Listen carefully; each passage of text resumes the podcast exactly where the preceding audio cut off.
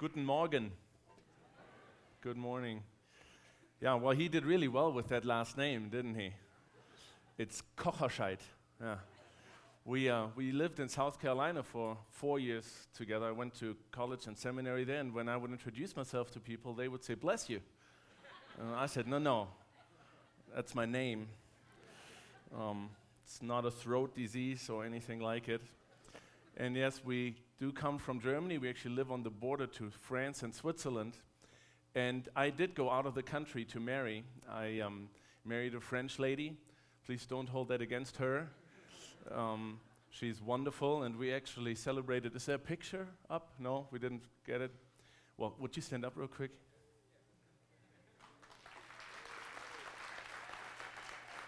Now you know why I went out of the country. We actually had our 12th anniversary on Tuesday. And this is the secret to our marriage. She doesn't speak German, and I don't speak French. and that works perfect for us. It's actually true. Well, we speak English together.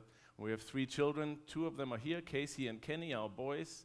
Casey's nine, and Kenny is seven. And then we have a daughter, Clara. She's 11. I'm, sh- I'm sure she's with Mariah. Yeah. Good. Yeah, that's, that's us in a nutshell.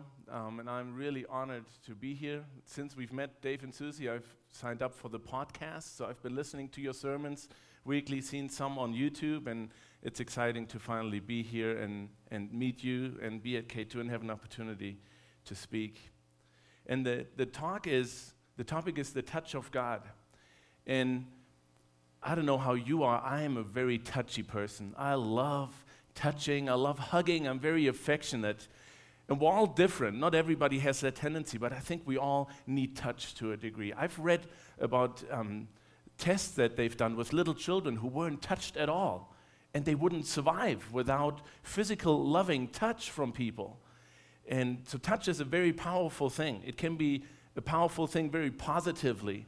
Um, the first touch of a, of a loved one. I remember when I was pursuing Sandrine, and we actually met in Paris, not Paris, Texas, but Paris, France. Uh, we went to Bible college together there, and I was pursuing her hard. And then dating in Europe works a little differently. We had spent a lot of time, we'd go on walks, and I would walk her home and, and, and all that good stuff. And then one day we actually said, okay, we're going to go into Paris, we're going to go watch a movie. And there was our first real date together. And it was on that date that I revealed my never ending love to her. And I'm sure she knew that already. And um, I told her that I would like a deeper relationship with her. And she said, ah, I, I need some time to think about that. Well, 10 minutes later, we're walking down the Champs Elysees under the lights. And we're talking, and all of a sudden, her hand just kind of slipped into mine. And it was this first touch, and it was electrifying and wonderful when she said she needed some more time to think about it, I thought it'd be more than 10 minutes, but it was fine with me. That was just fine with me.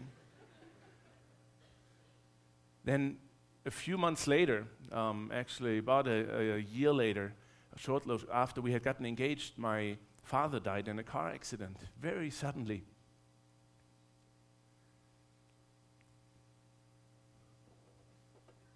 And I remember a friend of mine driving down 600 kilometers, what, I don't know, 400 miles or so. He had lost his dad to cancer a few months earlier. I came home that day, and there he was. I didn't know he was coming. And just his presence and his understanding hug was so powerful. Touch is so powerful. It can also be powerful negatively. And I'm sure we've all experienced that an angry slap in the face by a parent, maybe. Or even with, with little kids in, in kindergarten or school, a, a rejecting shove can do so much to people. Touch is so powerful. And I've tried to come up with a definition of what, what is touch. And this is what I would say touch is. Touch is a close or intimate experience of someone's presence in your life. A close or intimate experience of somebody's presence in your life, and that can be positive or negative. And if we're wired as humans so much for touch, have this need for touch, I believe that reflects a spiritual need in our life, a need for God's touch in our lives, for experiencing His intimate presence in our lives. And really, all religions and all belief systems are an attempt to reach that touch, to, to experience something greater than ourselves in our lives.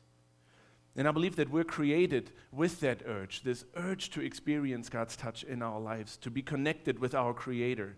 And you know, as, as Christians and you know, in our church in Germany, we sing this song, um, I want to touch you, you know, I want to touch you, I want to see your face.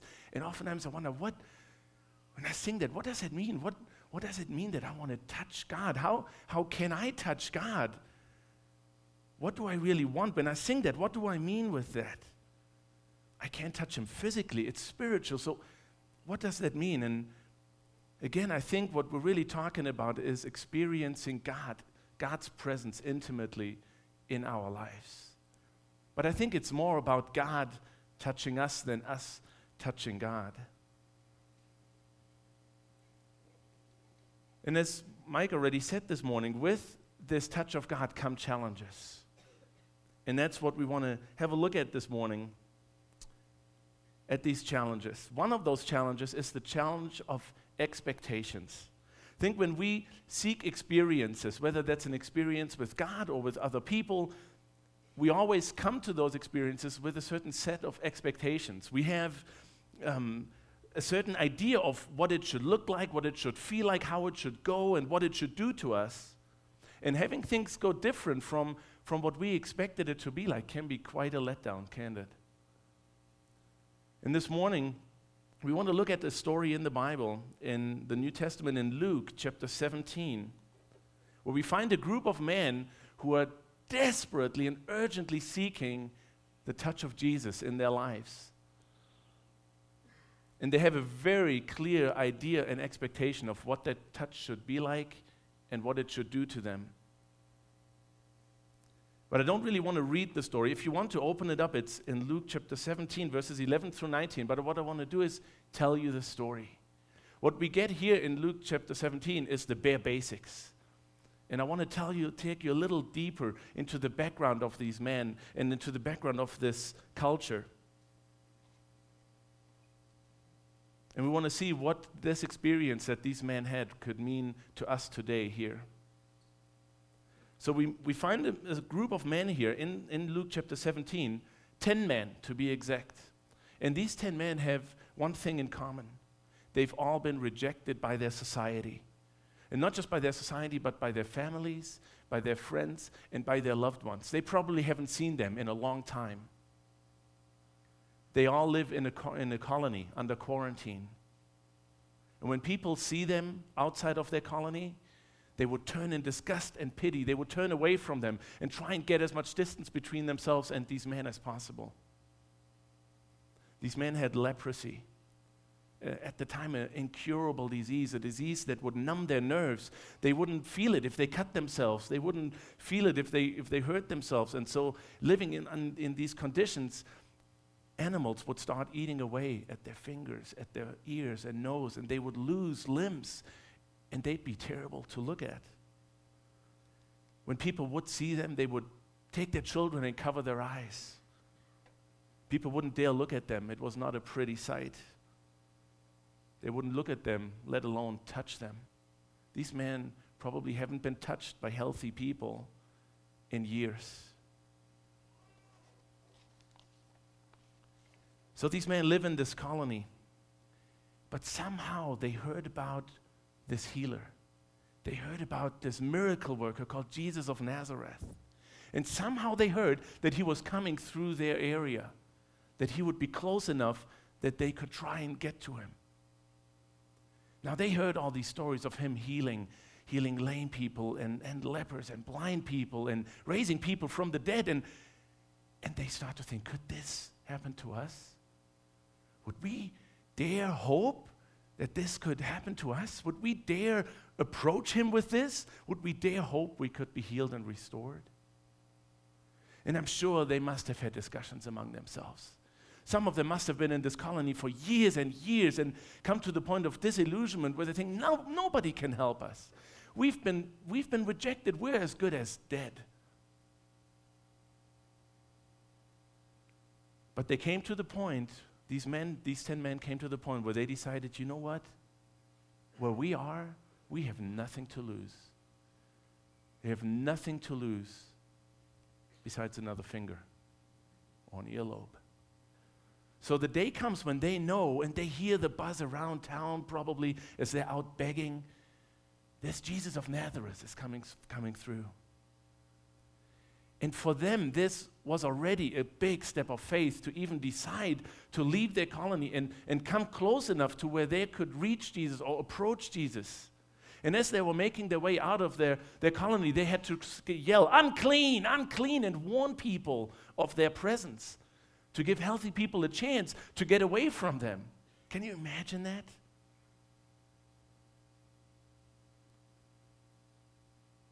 The, the, rejection that they had experienced over years made them keep their distance. We read here in chapter 17 that they stayed at a distance from the town and from where Jesus would come, but close enough where they could see.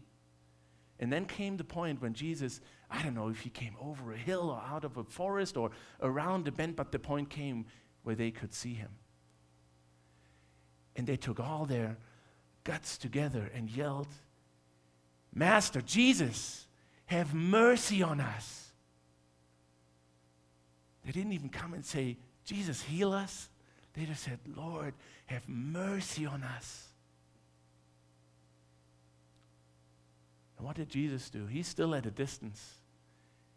He knows these men, he knows what they're coming with what their desire is, what their heart's condition is.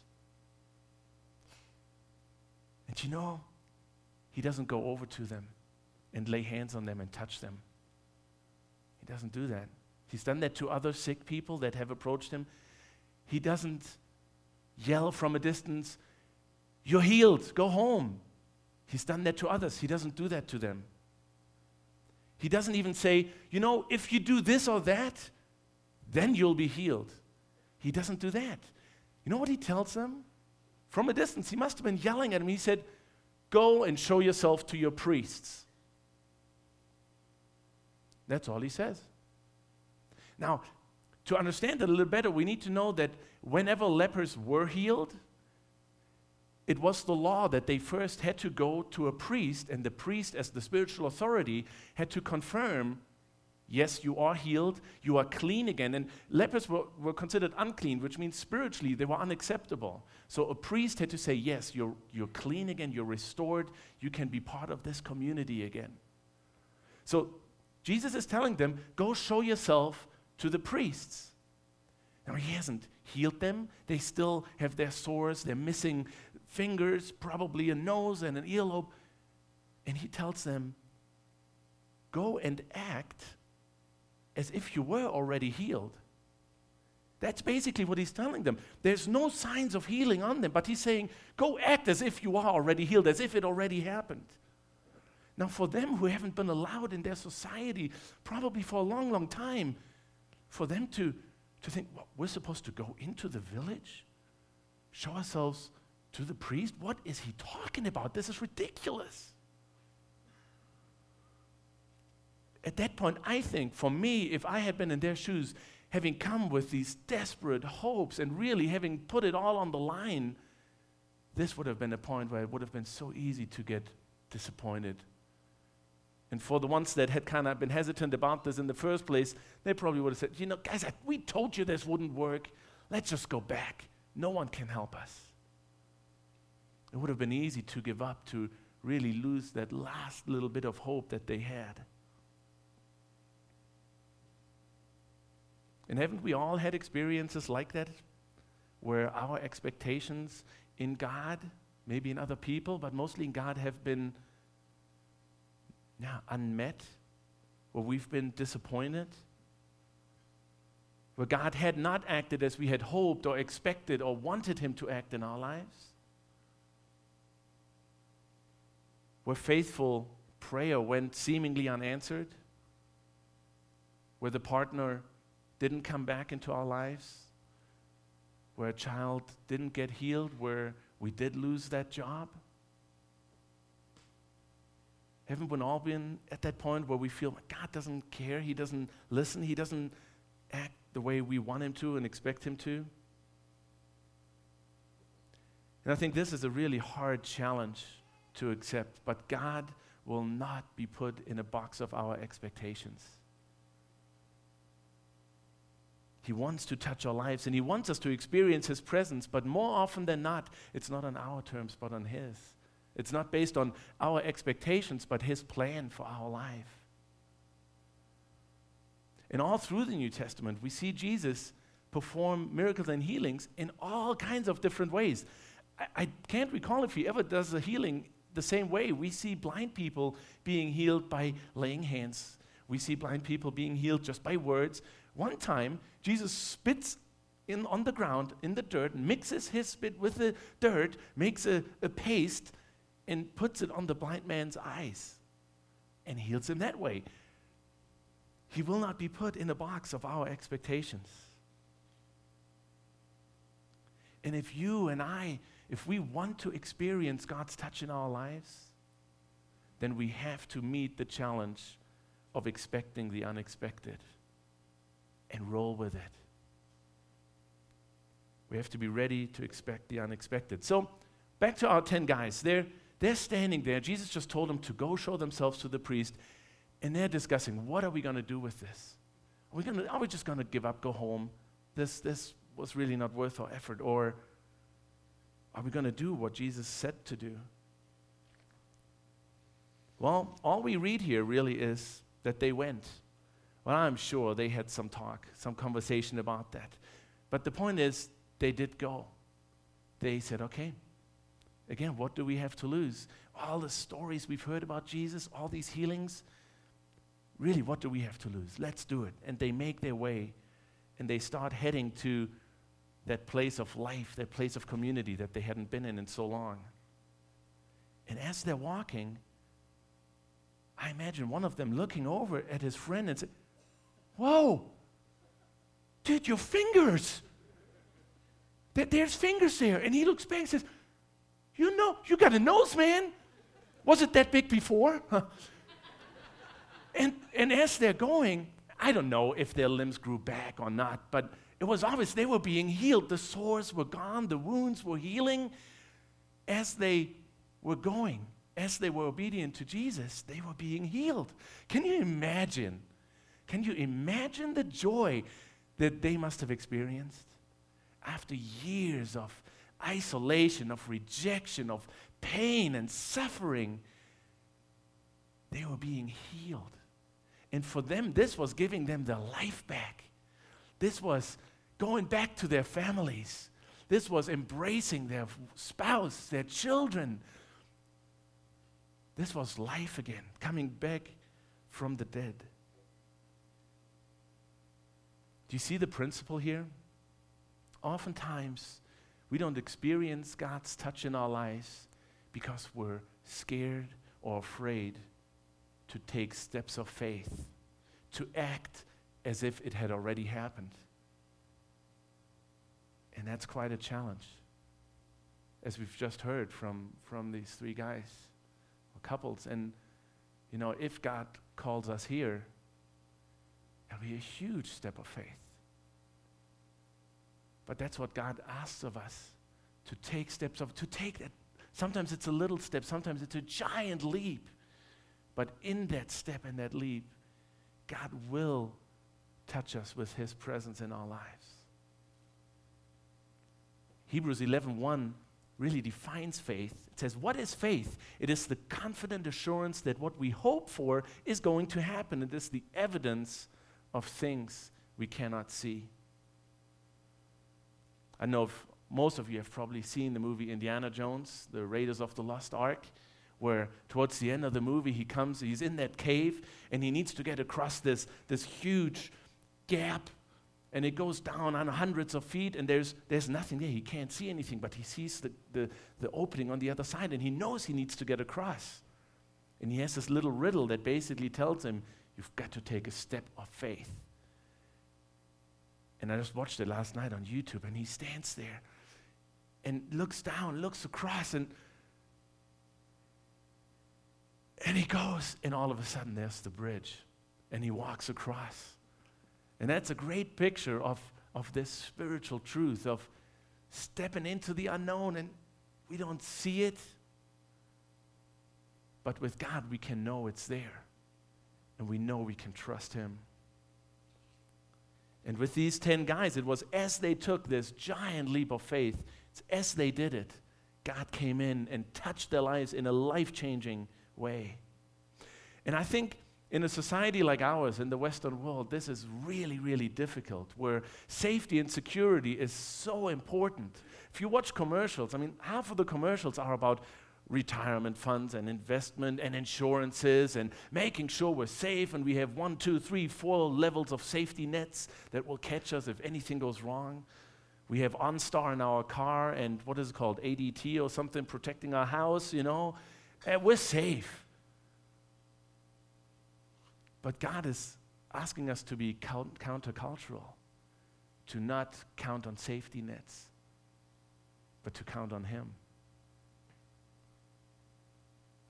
And in our culture, and we have experienced that as a family, we've lived in, we've been missionaries for nine years now and lived on, on support, where, where we have a group of people that commit to, to sending money monthly into our mission agency to pay our salary. And when we first started raising support, even family members who, who are followers of Jesus thought we're crazy. We are crazy, and that will happen whenever we, we take steps of faith that just don't seem to make sense. People, even friends, loved ones, family, might discourage us from doing that, won't understand, maybe even ridicule us. But if we want to experience God's touch in our lives, His presence, we need to accept the challenge of expecting the unexpected, and we need to be willing to take steps of faith when He's asking us to take them. So, back to our 10 guys.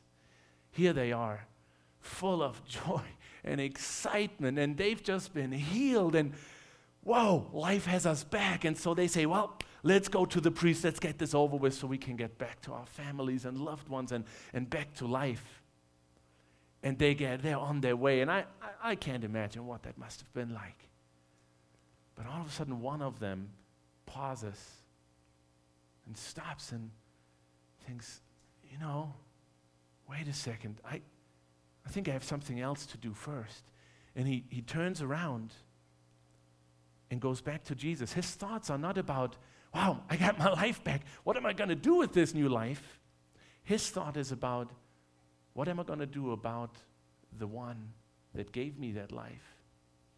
What am I going to do about the one that touched me, that healed me? And so he turns around and he goes back and goes back to Jesus. For the first time in years, he doesn't have to yell, unclean, unclean, get away from me. Now he can approach him. He walks up to Jesus and, and thanks him and praises him for what he has done in our life, in his life. And you know, I think it's my tendency, it's a human tendency to take credit for things, you know. We've, we've done this. Even, even if we really didn't have a whole lot to do with it, it, it's easy to take credit and, yeah, we, we made it, we did it, we made it through this. I think of Lance Armstrong, you know, who, who had cancer, almost died, survived. And, you know, when he talks about that today, and he speaks a lot to, to cancer victims and, or people that are, that are sick, says, you have it in you. I beat it. You can beat it. I did it, and so can you. And he's become a very proud man. Very, very proud man. And it has destroyed several relationships with his wife, with his next partner. He's become very proud. But this guy turns around and says, You know what? It was you, it was Jesus who touched my life. He healed me, and he gives credit where credit is due. So, how do we respond to God's touch in our life? You know, anybody, anybody can experience God's touch, and God wants to, wants us to experience His touch. But what do we do with it? Do we write it off as coincidence? And our memory is so short, isn't it? Is it coincidence? Did we do it? Was it just good fortune? Or do we recognize it as God's touch in our lives? Do we recognize that this is what He has in store for us in a relationship with Him? And you know, this is really what this leper came back for. He came back for a relationship with the one that healed him. See, Jesus doesn't just want to fix our problems on a short term basis. Jesus wants a relationship with us, and that is what this leper came back for.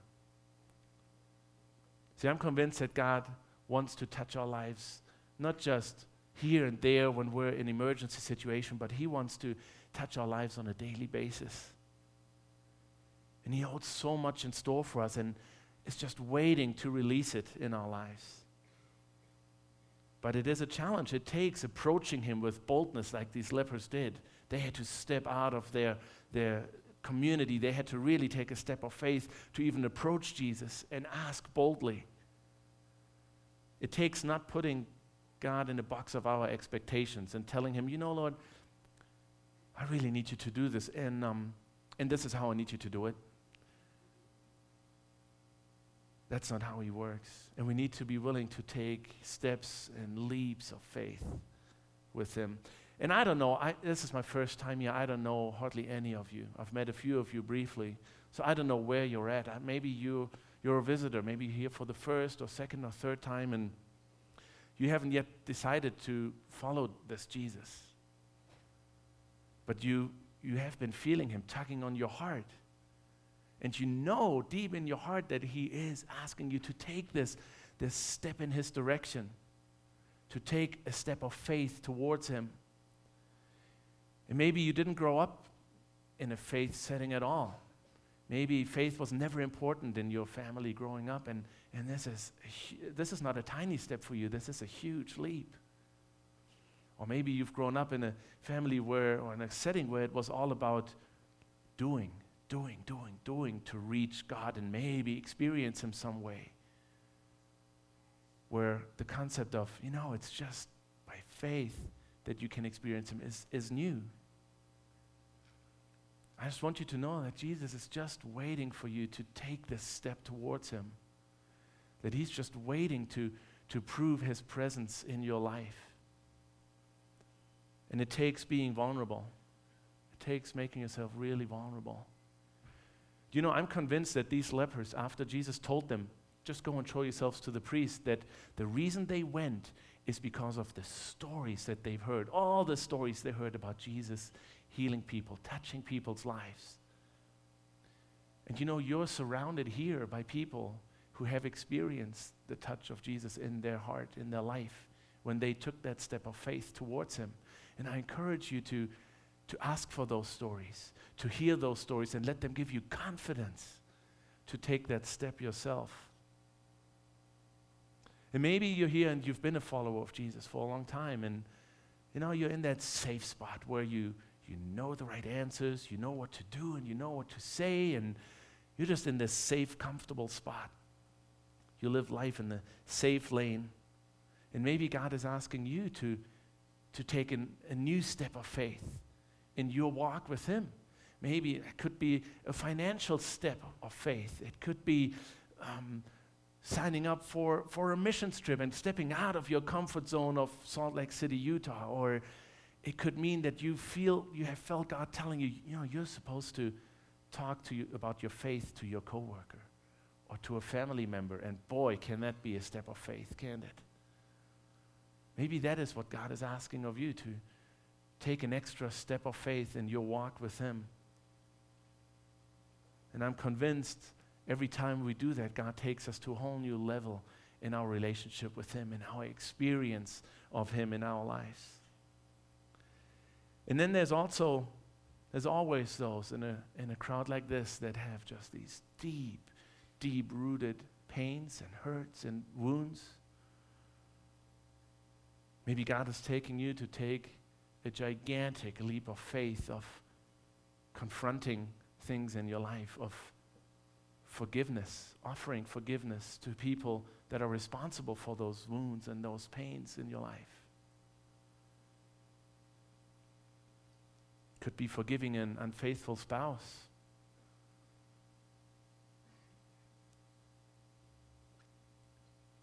Could mean forgiving an abusive parent or a coworker or boss that has humiliated you. But taking such a leap of faith and making yourself vulnerable allows Jesus to touch your life in a life changing way. And just like these lepers, Jesus wants to give you freedom and a new life. My wife grew up in a very dysfunctional family in France. Her father was a very abusive man, violently sometimes, very verbally abusive. Um, terrible things took place between him and his wife. And there were deep seated roots. When I met Sandrine, she had no relationship with her father. He, never, he met me once before we got married at a Pizza Hut. um, there was no relationship. He never came, he wasn't at our wedding. He didn't know our children until Clara was seven, I think, six or seven years old. Because Sandrine couldn't. She couldn't be around him. But I remember one day when she sat down to write a letter to him, offering him forgiveness. And she said, I, I can't have a relationship with you until you accept that forgiveness. But it's available. And it changed her heart. It set her free in that area. But it was a, it was a giant leap of faith to offer this man forgiveness. And it has led to reconciliation where he's now a regular member of our life, uh, part of our lives. And he comes to visit and still challenges, but it took that step of faith of offering forgiveness for God to come and heal wounds in Sandrine's life and then slowly restore relationships and bring freedom.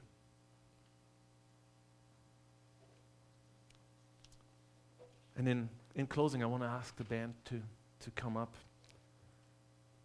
So, don't put God in a box of your expectations. Allow Him to work the way He wants in your life. And He knows us best. He knows what He needs and wants to do in our lives.